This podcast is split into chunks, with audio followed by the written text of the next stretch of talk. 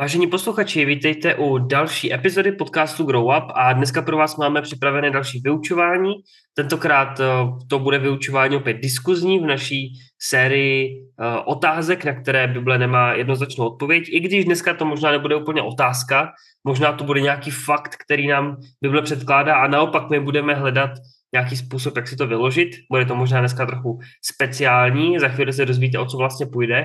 Každopádně na tuhle dnešní diskuzi uh, jsem pozval taky už vám známého podcastového učitele Kubu Lorence, kterého i tímto vítám tady tom, v této dnešní epizodě. Ahoj Honzo a zdravím posluchače.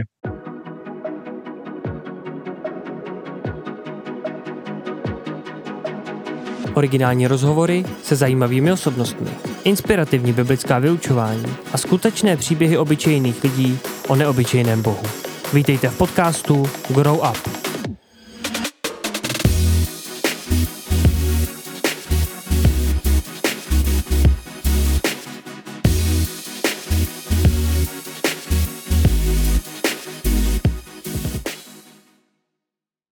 Tak ještě než otevřu tady to téma, dneska si na začátek budeme číst z Bible, abychom vůbec eh, pochopili, o čem dneska budeme mluvit, protože Dneska budeme mluvit o konkrétním výkladu, konkrétní těžký pasáže, která, nebo aspoň jako z mýho pohledu těžký pasáže, eh, kterou nějak Bible přináší. A je to, eh, pokud si to chcete třeba taky najít, ale budeme to číst, je to druhá královská, druhá kapitola od 23. verše.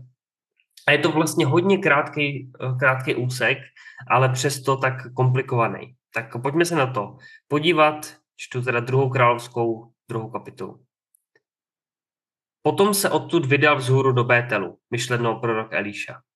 Když stoupal po cestě, vyšli z města nějací výrostci, posmívali se mu a pokřikovali na něj. Táhni plešoune, táhni plešoune. On se otočil, podíval se na ně a zlořečil jim v hospodinově jménu. V tom z lesa vyběhly dvě medvědice a 42 z těch výrostků rozsápali. Elíša se pak odebral na horu Karmel a odtud se vrátil do Samaří.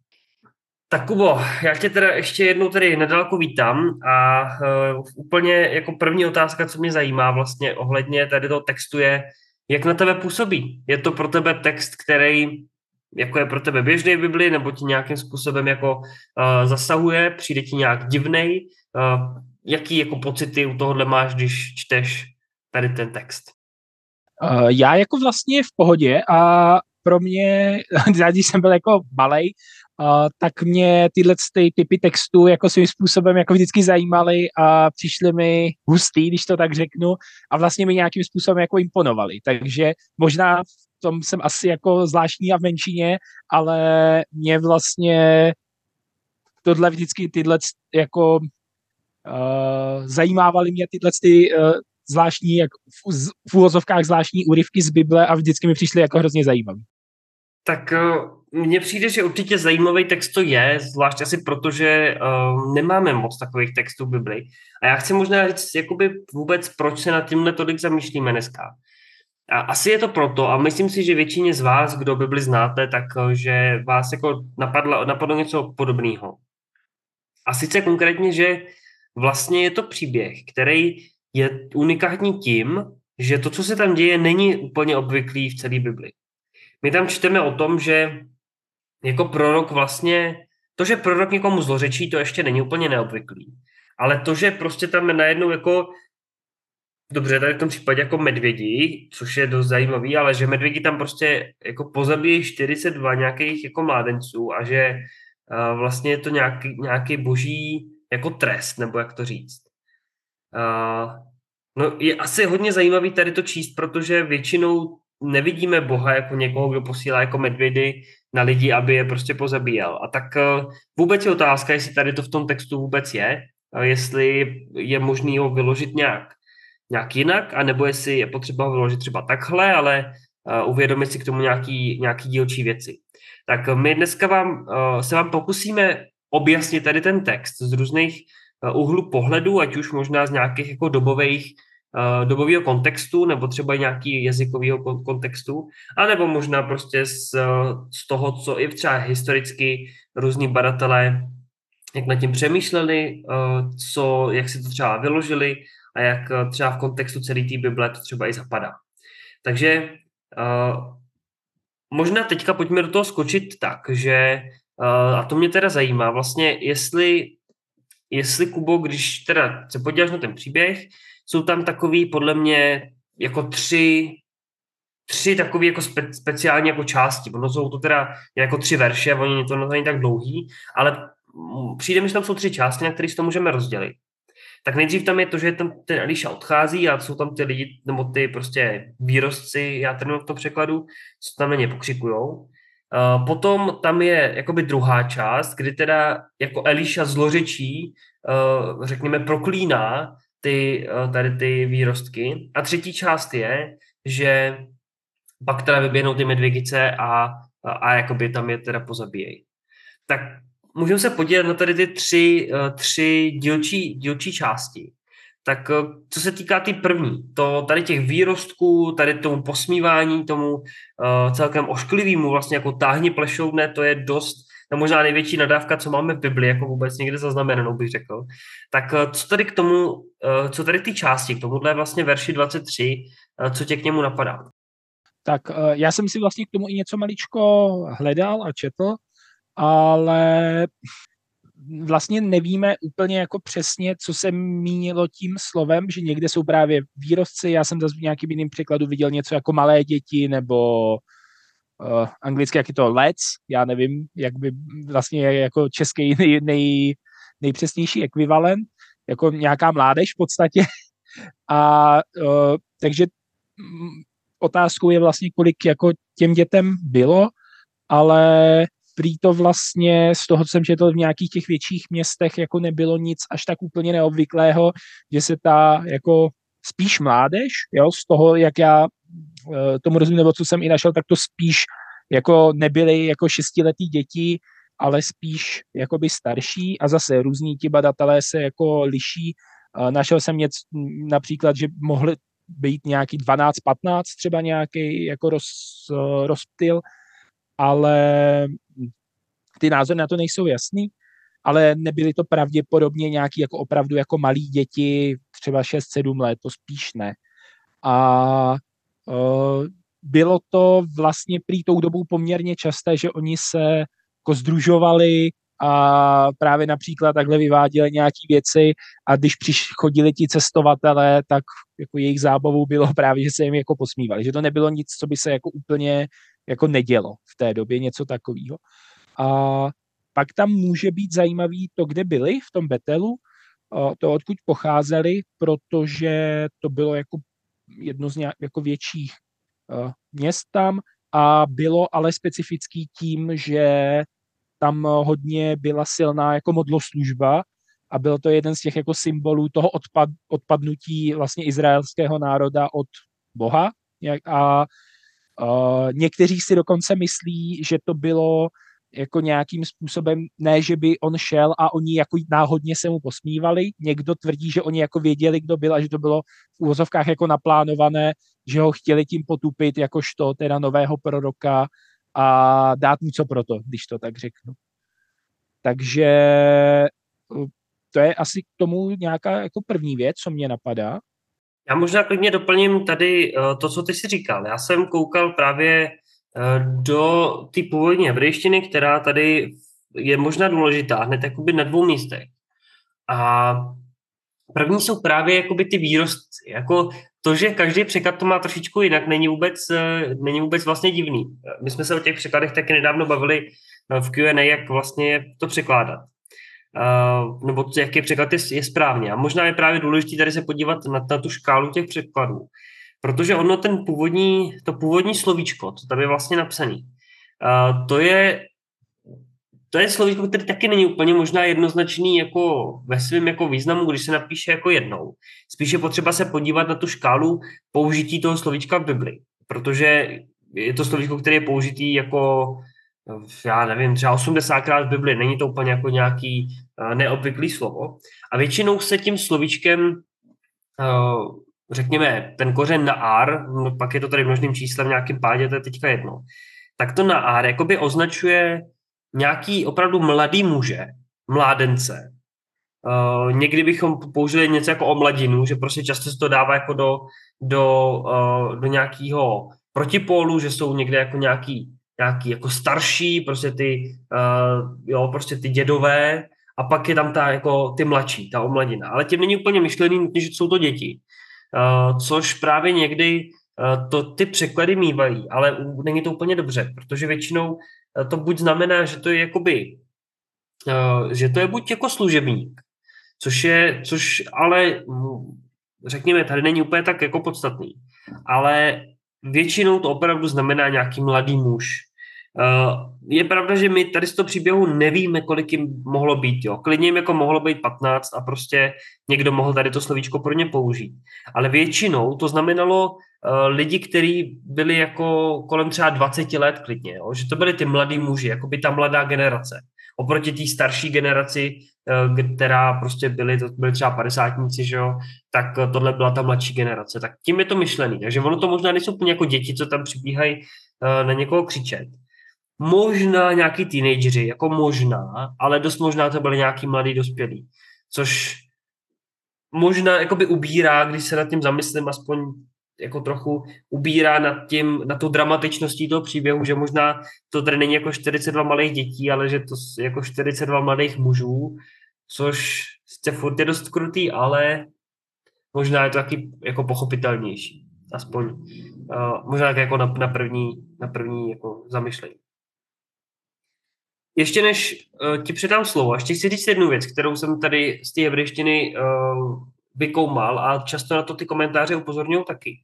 Je to to, čím vlastně oni, ty, uh, ty mladí uh, výrostci, teda, já nevím, možná teda mladí muži, tak uh, jak, jak se mu teda posmívají.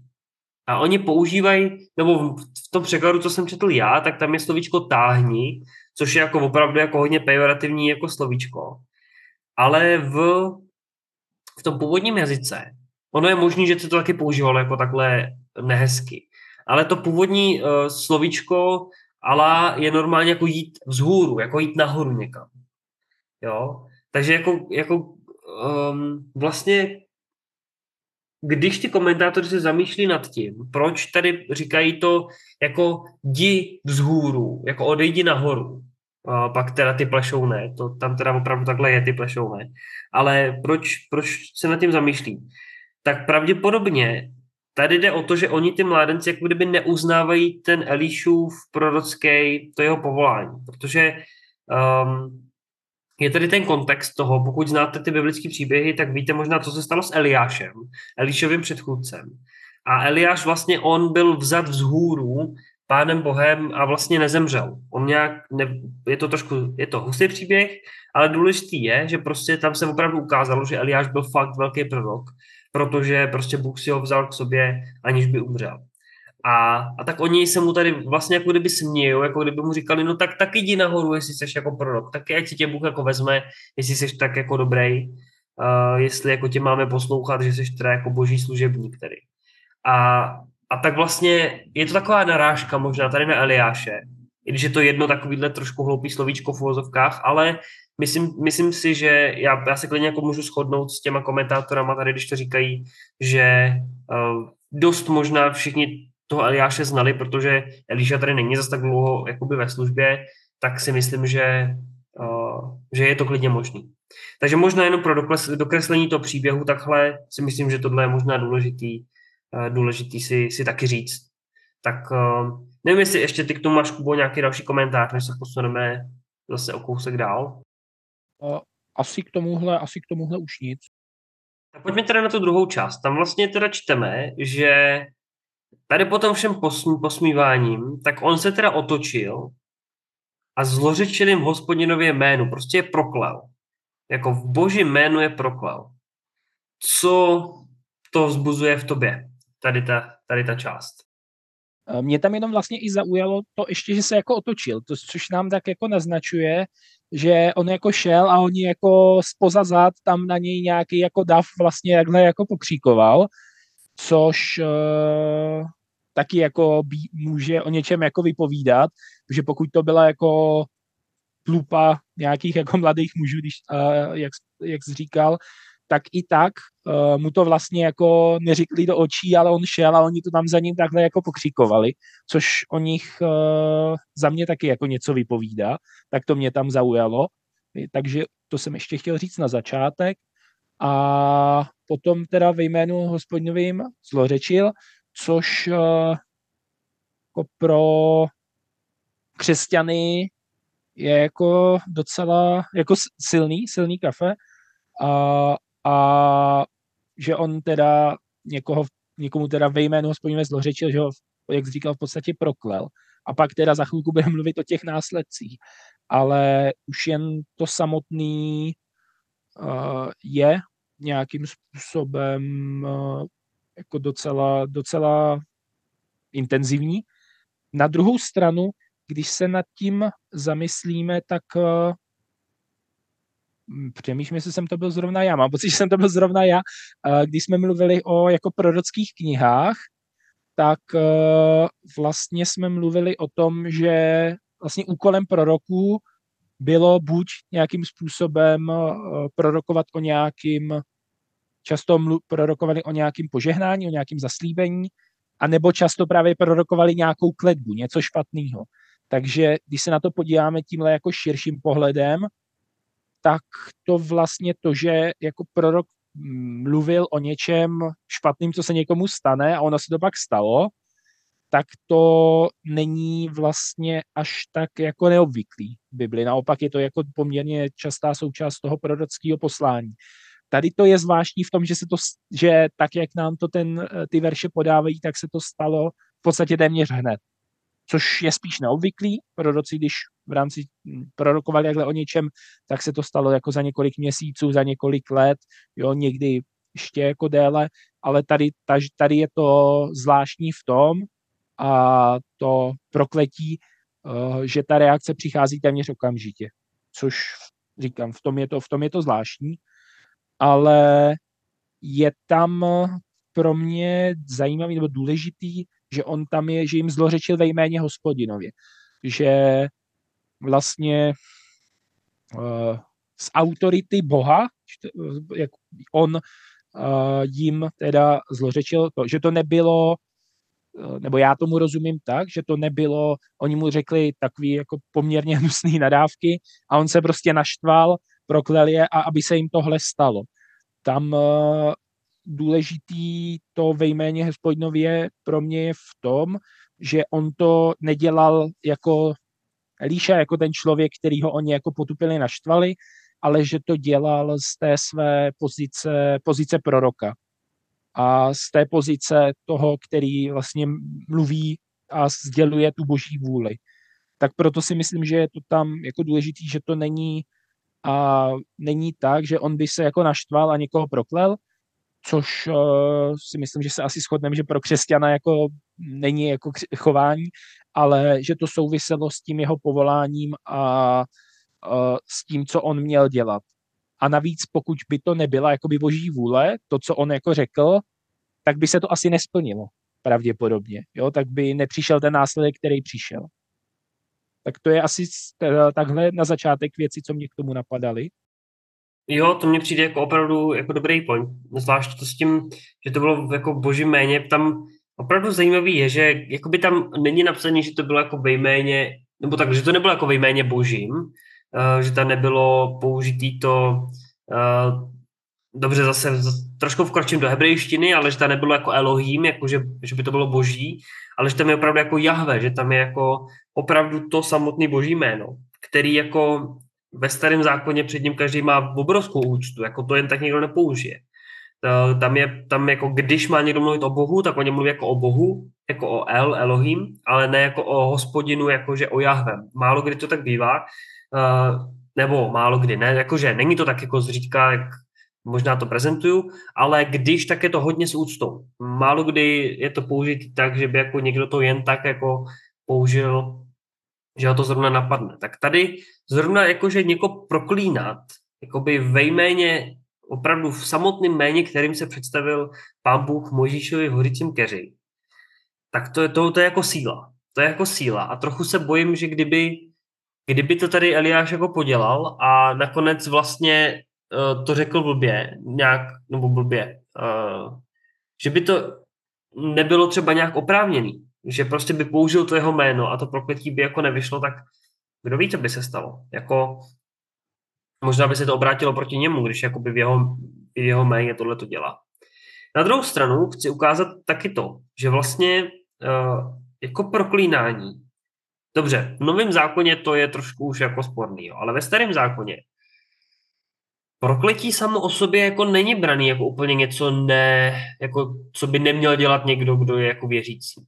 Naopak, možná většinou, když někdo někoho proklíná ve starém zákoně, tak ho proklíná právě většinou ten, kdo je spravedlivý, ten, kdo vlastně je, eh, je na té boží straně, což je jako hodně zajímavý. Kdybychom to měli brát dneska, tak by to bylo tak, že jako proklínat bychom měli právě my křesťaní, jako ty, co nejsou jako křesťaní. Ale to vůbec jako nechci dávat takovéhle závěry, o to vůbec jako, eh, to jenom jen tak jako dávám ilustraci. Eh, každopádně já jsem právě, abych jako ilustroval, ilustroval to, co to prokletí vlastně znamená v tom starém zákoně. Já jsem se, já tady ještě vytáhnu do toho jeden příběh. Uh, Bůh Izraeli, když oni vychází z Egypta, uh, tak, nebo oni už jakoby vyšli z Egypta, je to v Deuteronomiu, tak Bůh přikáže Izraelcům, že až překročí Jordán, až se dostanou do té zaslíbené země, tak mají vylíst nebo mají jít mezi dvě hory. Ty dvě hory se jmenují Ebal a Gerizim. A mají tam jakoby žehnat i proklínat. A, a mají se jakoby rozdělit každý jakoby na půlku a prostě mají navzájem proti sobě jako se žehnat a proklínat. Hodně zajímavá jakoby výzva. Ono se to pak opravdu stane v Jozuovi v osmý kapitole. A tam je právě ukázaný skvěle to, co to proklínání vlastně jakoby znamená. My tam čteme, že oni se teda opravdu postaví jakože mezi Gerizim a Ebal, mezi ty dvě hory, jak přikázal teda Mojžíš tehdy jim, tomu Izraeli, že to mají udělat, že jim to Bůh říká. A, a co pak čteme, že se děje? Je to 34. verš 8. kapitoly. Jozue pak předčítal všechna slova zákona, myšleno jako pětník Mojžíšových. Požehnání i zlořečení, nebo proklínání teda, přesně jak je to psáno v knize zákona.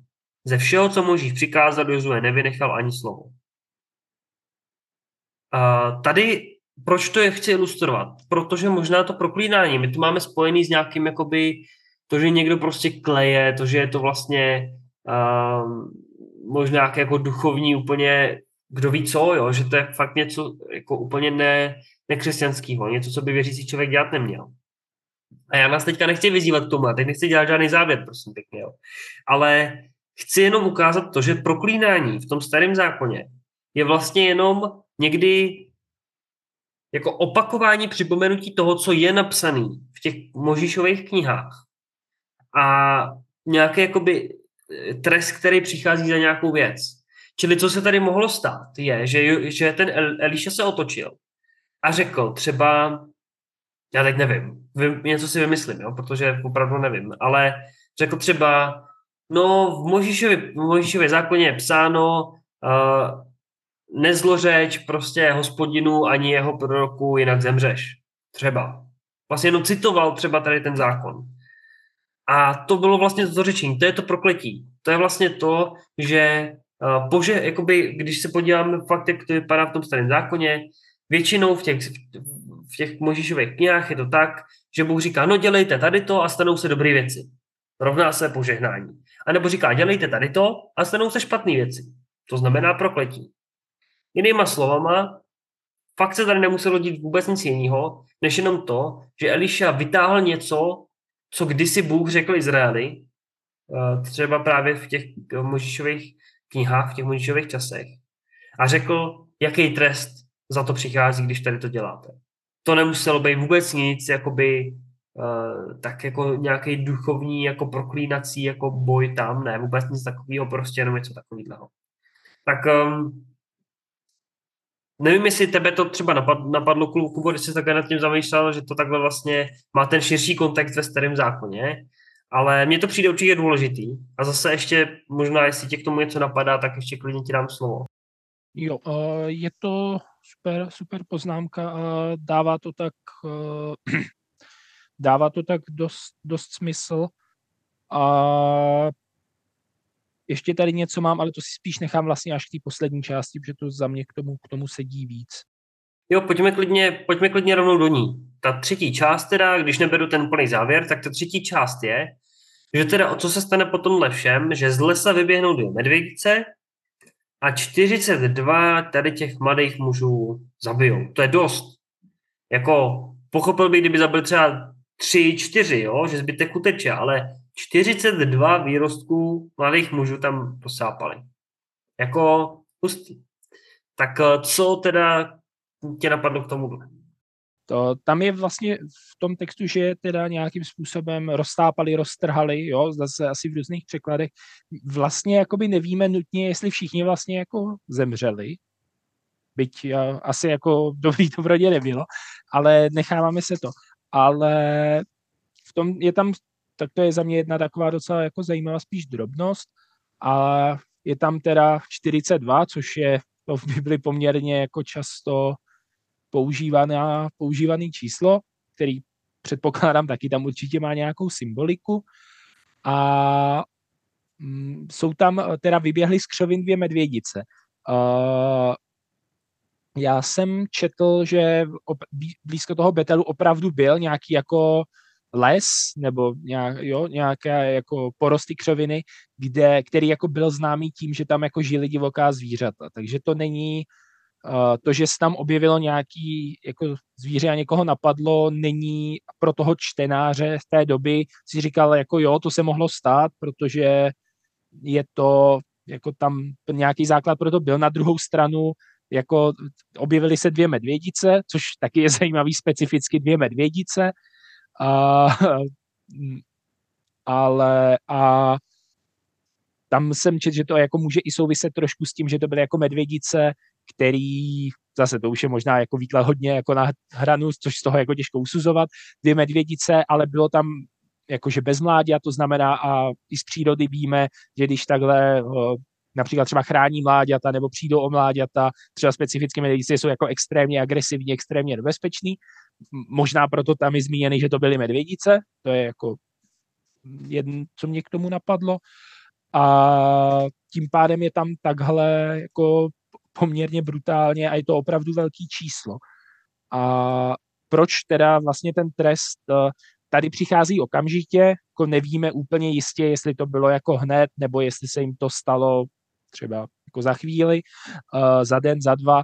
Tady v, to, v tom textu to vypadá, že teda okamžitě, ale proč teda ta tvrdost, proč ten trest byl jako tak jako vlastně tvrdý, okamžitý, mohlo to trošku souviset i s tím, co jsi říkal na začátku, s tím trošku kontextem, že Elíše byl v tom úřadě vlastně poměrně krátce, byl tam nový a oni jako svým způsobem jako znevažovali ten jeho prorocký úřad jako takovej a tu jeho poslání a tím vlastně přeneseně přímo opravdu jako urazili Boha jako takovýho, takže asi i proto je to mm, tak drsný z našeho pohledu a je to nějakým způsobem, bych to skoro přirovnal k nějakým jako exemplárnímu trestu, aby, kterým jako se měl ukázat, ale to je můj prorok, on má uh, tu autoritu od Boha a bez té boží autority, kdyby ji neměl, tak by se nic takového nestalo, že nějaké jako potvrzení a zdůraznění, a zdůraznění role Eliši jako proroka. Tak proto já tam vidím a to, že to je takhle, takhle drsný a když se na to člověk podívá jako touhle optikou, tak zase to nějakým způsobem mě dává smysl. Ty jsi řekl jednu věc, která mě jako zaujala. Teďka jsem se tady, eh, teďka jsem mi tady ještě rychle Google, protože mě to vlastně vůbec nenapadlo, když jsem se nad tím poprvé zamyslel. A je to možná to číslo, je to to číslo 42, že vlastně ono je Bible víckrát. Uh, pře, taky jsem přemýšlel nad tím, jestli vlastně tam není nějaká jako symbolika židovská v tom čísle, že možná uh, teď, dobře, nechci tady otevírat jako celý nový téma, protože na to nemáme čas, ani to není dneska cílem, ale už určitě v některém dřívějších podcastů jsme si říkali, že vlastně v Bibli často máme židovskou symboliku. Obzvlášť možná jsme se o tom bavili, když jsme se bavili o, eh, o zjevení, tak eh, o apokalypse, takže židé často používali čísla pro nějakou symboliku, že třeba sedm jako božské číslo, eh, třeba eh, číslo tři je symbol nějaký jako plnosti, čtyřka zase označuje jakože celý svět, protože to jsou čtyři světové strany a tak dál. A že často jsou v Bibli používány čísla ne jako fakticky, ale protože tím něco symbolizují. Napadlo mě to přesně, jak si to říkal. Řekl, že vlastně ta 42 určitě není v Bibli jenom tady a že možná by to mohlo mít nějaký zajímavý jakoby přesah. Tak eh, co jsem vygooglil? Vygooglil jsem teda to, že vlastně 42 eh, je použitá teda několikrát v Bibli.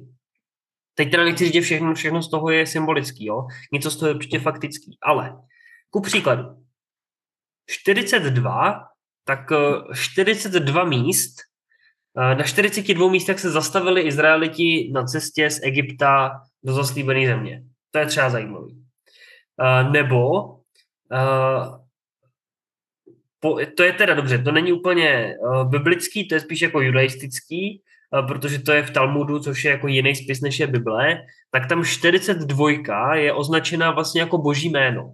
Že vlastně Bůh má 42 písmený jméno. To teda nevím, Eh, to, to bych se do toho musel podívat víc, abych pochopil, co tím mysleli, ale tak je to zajímavé. Eh, potom teda 42, 42 eh, generací je napsaných v Matoušově rodopise Ježíšova původu, to znamená, že tam je 42 jakoby men, než teda přišel Ježíš, taky zajímavý. A potom třeba ještě v, právě ve zjevení v Apokalypse tak máme, že 42 měsíců Eh, vládla, nebo bude vládnout, si záleží na výkladu, teď nebudeme řešit, eh, tak vládla ta nějaká příšera, nějak, nějaká, jo, prostě ta zlá, tak vládla eh, na zemi, jo, než přišel konečně vládnout jako by Bůh. Tak to je, mi přijde zajímavý. Teď, anebo ještě možná řeknu jednu, to je možná také ještě v tom starozákoním možná důležitý, tak sice to je tomhle až, ale eh, v Ezdrášově zase čteme, že 42 eh, mužů se mohlo vrátit z exilu vlastně z, z babylonského zajetí, tady už je to teda uh, syrský, ale to je teďka jedno, tak 42 je zkrátka víckrát. A když se jako nad tím zamyslím, tak jako by vlastně teď asi takhle, jo, já teďka nechci asi přinášet nějaký výklad, protože fakt jsem, jako nemám to úplně promyšlený. Mohlo to být tak, že fakt jich bylo prostě 42, prostě tam někdo přišel a spočítal to a prostě bych bylo 42. Jo, to jako nemusíme asi rozporovat, ale je možná zajímavý, pokud jich nebylo 42, pokud jich bylo třeba mít. Ale pokud třeba tím chtěl ukázat, um, ukázat jakoby ten, ten, co to napsal, tady tu druhou královskou, tak chtěl napsat, že třeba ty medvědi se rozsápaly tolik, um, já nevím, jako jo, třeba možná kolikrát se ty Izraelci zastavili na poušti, než šli do té zaslíbené země, jako možná to ilustruje to, že opravdu Eliša byl ten prorok, který jako se snažil dovíst jako ten Izrael ve své době do té zaslíbené jako země boží v úvozovkách jako někam do nebe ke spáse a tak. Možná jako to bylo něco jiného, já teď nevím, jo, ale, ale může to být zajímavé číslo. Mimochodem, nevím, jestli znáš Topařova průvodce po galaxii, to sice nepatří do biblických výkladů, ale uh, v tady té knižce nebo ve filmu záleží, co znáte, tak je 42 odpověď na otázku lidstva, vesmíru a všeho vůbec, tak je to takový vtipný možná, taková vtipná tečka za tím mým číselným výkladem tady. Ale jo, to je asi tak všechno, co jsem k tomu tak Eh, k tomu číslu jak našel. Tak um, ještě když se podíváš na ten celý příběh, je ještě něco, co tě napadá k tomu, abychom dokreslili tady ten příběh ve, svým, ve své jako eh, komplexnosti v tom celém celku? Nevím, možná jenom ještě kdybych vlastně se podíval na ten verš potom, tak tam pak následuje, odtud odešel nahoru Karmel a potom se vrátil do Samaří což může jako k tomu mít nějaký vliv, ten a ne. Ta hora Karmel z toho, co vím, tak eh, byla vlastně i pro, předtím pro Eliáše takovou jako ústřední základnou, když to tak řeknu, kde on eh, jako často byl a vlastně se tam setkával bylo to místo, kde třeba i Bůh k němu jako promlouval, pokud si to pamatuju správně. A bylo to jedno z takových jako center tého prorocké služby takže on potom, co takhle vlastně skrze něj, to mě jen k tomu teď napadlo takový jako hm, zakončení, že vlastně potom, co Bůh skrze něj takhle jako ukázal tu jeho prorockou autoritu, tak uh, on teda šel na tu horu Karmel, která měla už pro něj a i předtím před Eliáše jaký jako důležitost a tam je pak odtud se vrátil do Samaří a to znamená pokračoval dál v té prorocké službě, tak mě to napadá jenom ten verš potom ještě následující, se na něj můžeme dívat jako takovou tečku, že Bůh tady ano ukázal Elíše prorok, uh, berte ho vážně, když bych třeba to jako zjednodušil extrémně a on pak teda šel byl nějakou dobu sám na tom Karmelu, pravděpodobně s tím Bohem a pak dál teda pokračoval v té své prorocké službě. Tak mně přijde, že ten verš potom, i když třeba není jako úplně součástí toho příběhu, tak mně přijde, že na to docela hezky navazuje a může to možná trošičku dokreslovat. Jestli, mě, to, to, mě by to takhle smysl dávalo, nevím, nevím, co třeba tobě. Jo, já koukám tady jenom na mapu, že vlastně, eh, když má to takový zajímavý vývoj vlastně, protože my vlastně nevíme vůbec, jestli on do toho Betelu došel, že? protože my tady čteme, že uh, já si tady jenom to otevřu, my tady čteme, že on se vydal vzhůru do Betelu, po té cestě oni tam přišli, oni tam zhořečili, vyběhli ty medvědice a on se potom odebral nahoru Karmel, vrátil se do Samaří, jako kdyby on do toho Betelu vůbec vlastně nedošel. Takže vlastně jako kdyby jako kvůli tomu, že vlastně ta reprezentace toho města byli vlastně tady ty nějaký výrozci, který ho tady uh, nějakým způsobem takhle, já nevím, jak to říct, no, tak prostě, který ho takhle ponížili, tak prostě tam nakonec nedošel. Ale ono jako takhle, ono to není, jako by tady je fakt zajímavý to, že on vůbec jako Betel a Karmel nejsou jako u sebe. On Betel, ten je jakoby uh, u mrtvého moře, jakoby, nevím, jak to popsat, uh, kousek u Jordánu, prostě uh, v prostřed Izraele, ale Karmel jako na severu, jo? tam jak je to samaří právě, tak tak Karmel je na severu, to je jako úplně někde jinde.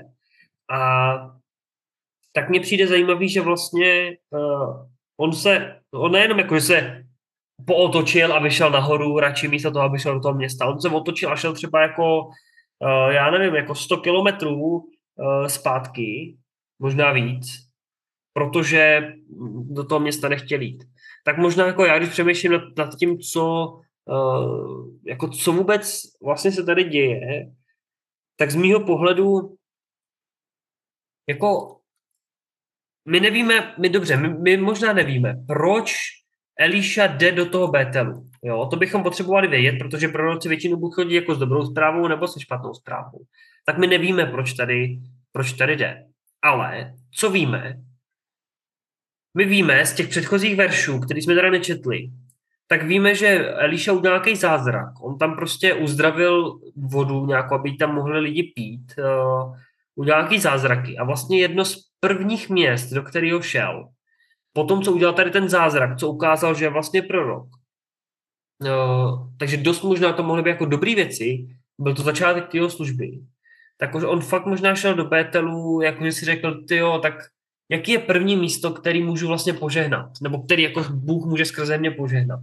Možná to byl Betel z jakýkoliv důvodu, možná prostě měl Betel rád, těžko říct. A, a šel tam a prostě tady s tím, tímhle tím se setkal. S tím, že tam teda uh, mu tam, ho tam jakoby nazývali plešounem a někam táhne jako do pryč. Uh, mně přijde, že pokud se na to podíváme jako nějakým aplikačním pohledem, uh, určitě bych souhlasil s mnohým s tím, co jsi říkal ty, Uh, ještě bych k tomu jakoby dodal to, že když bychom, jo, když bychom se fakt mohli jakoby zamyslet nad jako svým životem nějakým způsobem, jak to aplikovat, tady ten strašně těžký a divný text, jako do našeho života, tak já si myslím, že hodně často se může stát, že um,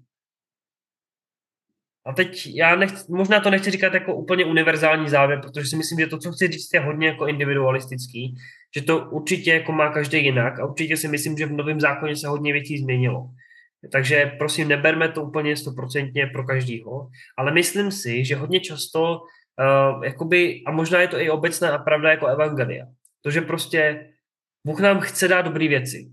Já myslím, že to je celý princip, proč nás vůbec Bůh stvořil, proč se o nás pořád zajímá, proč se o nás stará, protože nám chce dávat dobré věci. Možná jako ten Elíša chtěl dát něco dobrého tomu Bételu. Ale možná někdy my si vůbec jako neuvědomujeme to všechno dobré, co od Boha můžeme přijmout. A možná naše první reakce může být naopak nějaká jako negativní, nějaká taková vysmívající se a tak dále. Možná o to víc to možná pochopí lidi, kteří eh, buď ještě z našich posluchačů, kteří třeba nevěří v Boha, nebo kteří eh, uvěřili, ale byli nevěřící od malička, kdy prostě taková prvotní reakce člověka, když nezná Boha, tak je prostě se samozřejmě vysmívat, že jo, prostě dělat si srandu, používat nějaké nadávky, jako prostě uh, Ježíšovo jméno a všechny možný, já nevím, svatý a tak dál, um, nebo Pána Boha samotného. A používat různé věci a prostě smát se tomu a prostě, že je taková první reakce. A já si myslím, že často se tady tím připravujeme o to, co všechno dobrýho nám Pán Bůh chce dát. Protože potom možná teda opravdu tím jakoby zastavíme tu cestu, takže prostě zase, když to tak řeknu, Bůh jde jakoby za někým jiným. Na druhou stranu, díky novému zákonu víme, že ta nabídka, kterou nám tady Ježíš udělal, platí pořád. Že to není závisí na, na, na nějaký naší jedné reakci, že se prostě vysmějeme Pánu Bohu, ale já myslím, že i dneska je to strašně důležité se nad tím zamyslet, zvlášť právě pokud jste třeba nevyrostli v církvi, pokud prostě neznáte Pána Boha od malička, tak možná fakt chápete to, že je to nějaká naše první reakce. A tak možná pokud i někdy budeme chtít jako za někým jít, teďka vci, jakoby vcítíme se do role toho Elíši, pokud my někdy budeme za někým chtít jít a dát mu to evangelium, říct mu prostě tu dobrou zprávu, nějakým způsobem člověku ukázat, že ho Pán Bůh má rád, tak jaká bude možná první reakce? No možná právě takováhle. Protože jako lidi možná vůbec nechtějí, aby jsme za nimi šli a něco takového nabízeli, protože první reakcí je nějaký něco takového. Teď já teda nechci nějak tam aplikovat to s těma medvědicema, jo? protože si myslím, že dneska už nežijeme v době nějakých zákonů. Jak jsem říkal, to prokletí asi spočívalo v tom, že Eliša zopakoval nějaký zákon a co za něj jakoby, přichází za trest tak dneska už v tom nežijeme, dneska už žijeme v době milosti díky Ježíši, takže jo, fakt jako jsem vděčný za to, že žijeme tady v té době, ale já myslím, že tady to je něco, co určitě je dobrý mít na paměti v té dnešní aplikaci. Kubo, doplnil bys mě ještě nějak v této aplikaci pro dnešní dobu? Uh, asi ne, myslím si, že tady to moc pěkně, moc pěkně shrnul, tak jak je možný to vztahovat teď a že ten text jako když byl psaný, tak je z něj jako na první pohled pro mě vidět, že jako je to ta optika toho starého zákona a opravdu toho zákona s velkým Z a té jeho aplikace, tak jak vlastně židé to vnímali a že tak je to potřeba, potřeba brát. Tak pokud vás zajímá nějaký další eh, příběh, který třeba nechápete, který mu eh, nerozumíte v Biblii, prosím, nebojte se nám napsat, ať už na sociální sítě, na e-mail growup.tripoli.gmail.com a nebo klidně právě tady v podcastových aplikacích, eh, spousta z nich už um-, umožňuje komentáře k epizodám, takže nám klidně hoďte do komentáře k té epizodě třeba to, co by vás zajímalo, co byste chtěli slyšet, my jsme ochotní vám naslouchat a přinášet vám to, co vás zajímá, takže pokud jste to doposlouchali až sem, máte tu skvělou příležitost si říct, co třeba by mělo být v nějaký z dalších epizod. Takže, Kubo, já ti děkuji za tvoji odvahu v tom vstoupit se mnou do takového těžkého a nelehkého příběhu a samozřejmě se budu těšit zase u některých z dalších epizod, kterou společně natočíme. Taky děkuji a budu se těšit. Líbila se vám dnešní epizoda? V tom případě budeme rádi, pokud nás budete odebírat v našich podcastových aplikacích, případně na našich sociálních sítích, kde nás najdete jako podcast Grow Up. Děkujeme za poslech a budeme rádi, pokud doporučíte i tuto epizodu někomu ze svých známých.